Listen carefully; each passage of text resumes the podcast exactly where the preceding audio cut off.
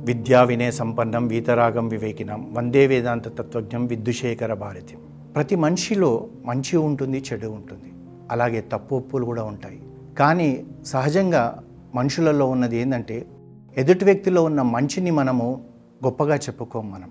కానీ ఎదుటి వ్యక్తిలో తప్పులు వెతకడంలో మనం ముందుంటాం.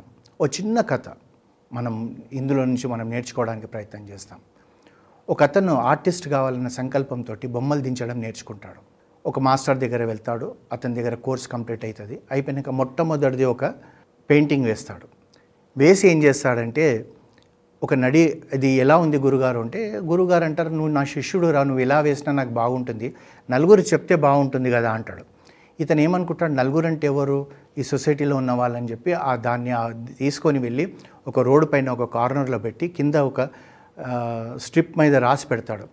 ఇందులో మీకు తప్పులు కనబడితే అవి ఎక్కడున్నాయో చెప్పండి అని చెప్పి అని అక్కడ నాలుగు బ్రష్లు పెయింట్లు పెట్టిపోతాడు సాయంకాలం వచ్చి చూసేటప్పటికి ఆ మొత్తం పెయింట్ అంతా కూడా అందరు ఇక్కడ తప్పుంది ఇక్కడ తప్పుంది ఇక్కడ తప్పుంది మొత్తం అందరు అదే చేసి పెడతారు. అతనికి చాలా బాధ అవుతుంది. ఐదు సంవత్సరాలు నేను కష్టపడి నేర్చుకున్నాను. మొట్టమొదటి పెయింటింగు అయ్యో ఇంత అధ్వానంగా నేను చేశానా అని చెప్పి దుఃఖం వస్తుంటుంది. అది తీసుకొని వెళ్ళి గురుగారి దగ్గరికి వెళ్ళి అంటాడనమాట గురుగారు. ఇంకా నా జీవితంలో నేను మంచి పెయింటర్ని కాలేనండి. ఎందుకంటే ఐదు సంవత్సరాలు కష్టపడితే ఇలా నా తప్పులున్నాయే నేను వేశాను.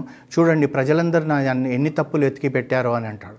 అనేటప్పటికి అతను నవ్వుతూ అంటాడంటే అలా కాదు నాయన నువ్వు ఇంకో పని చేయి ఇదే దాన్ని మళ్ళీ వేయి అంటాడు. ఓ మూడు రోజులు కష్టపడి సేమ్ అలాంటిది వేసి దాని కింద స్ట్రిప్లో రాస్తాడనమాట. మీకు ఏదైనా తప్పు కనబడితే దాన్ని సరిదిద్దండి అని చెప్పి పెట్టి పెడతాడు.